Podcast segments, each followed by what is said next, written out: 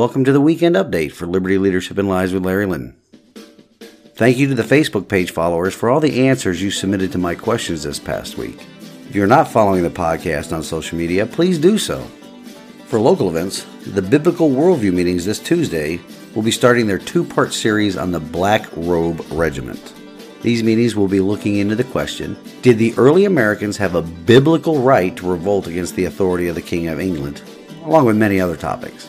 These meetings take place at the Sevierville Christian Center, 1187 Ernest McMahon Road. So if you have the time, please come on out and take part in these meetings. On to the state news. Well, the Tennessee Senate expelled a senator that was convicted of wire fraud this past week. The vote came down as 27 senators for expelling and 5 against. Now, this senator stipulated to the crimes as part of a plea deal. That isn't where she left it, though.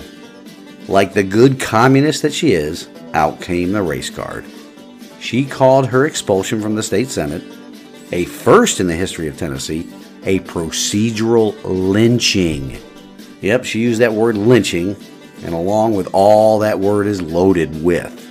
So she pleads guilty to committing a crime, then turns around and states that the consequence of her crime is a lynching. Okay, I guess you know, before the vote for expulsion, the Senate even gave her time to reflect on those crimes and her plea deal. And then they offered her the opportunity to resign. Nope, that's not good enough. She has to play that race card. Oh well, can we expect anything less from the corrupt communists in government? Moving on, in other state news, Representative Terry Lynn Weaver of House of Representatives District 40, along with Senator Bowling of Senate District 16, both introduced bills titled the Parent Bill of Rights Act. They are House Bill 2451 and Senate Bill 2360. These bills require local education agencies to permit parents to have access to certain information, including the names of instructors, titles of material available in school libraries, teacher manuals and curriculum.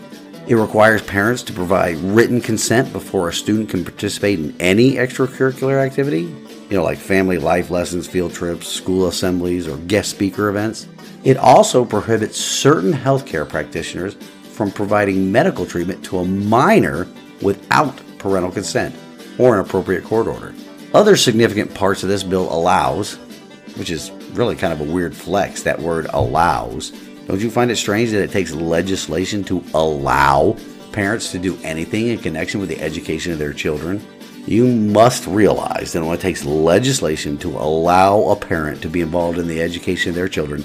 Our government education system is definitely on the wrong track.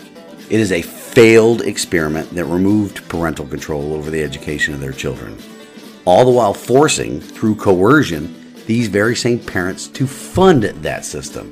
If you think that it isn't coercion, just go ahead and refuse to pay the property taxes that fund these local education agencies. Anyway, this bill would allow parents or legal guardians the ability to review the names of any organization or individual receiving funding from or contracting with the LEA.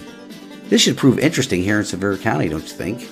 Who exactly is involved with the school board's construction projects right now? Well, with the recent flood of school board superintendents retiring across the state, are these retired superintendents assuming the same role in their counties that our former superintendent in Sevier County assumed when he stepped down? Anyway, that might be something to look at.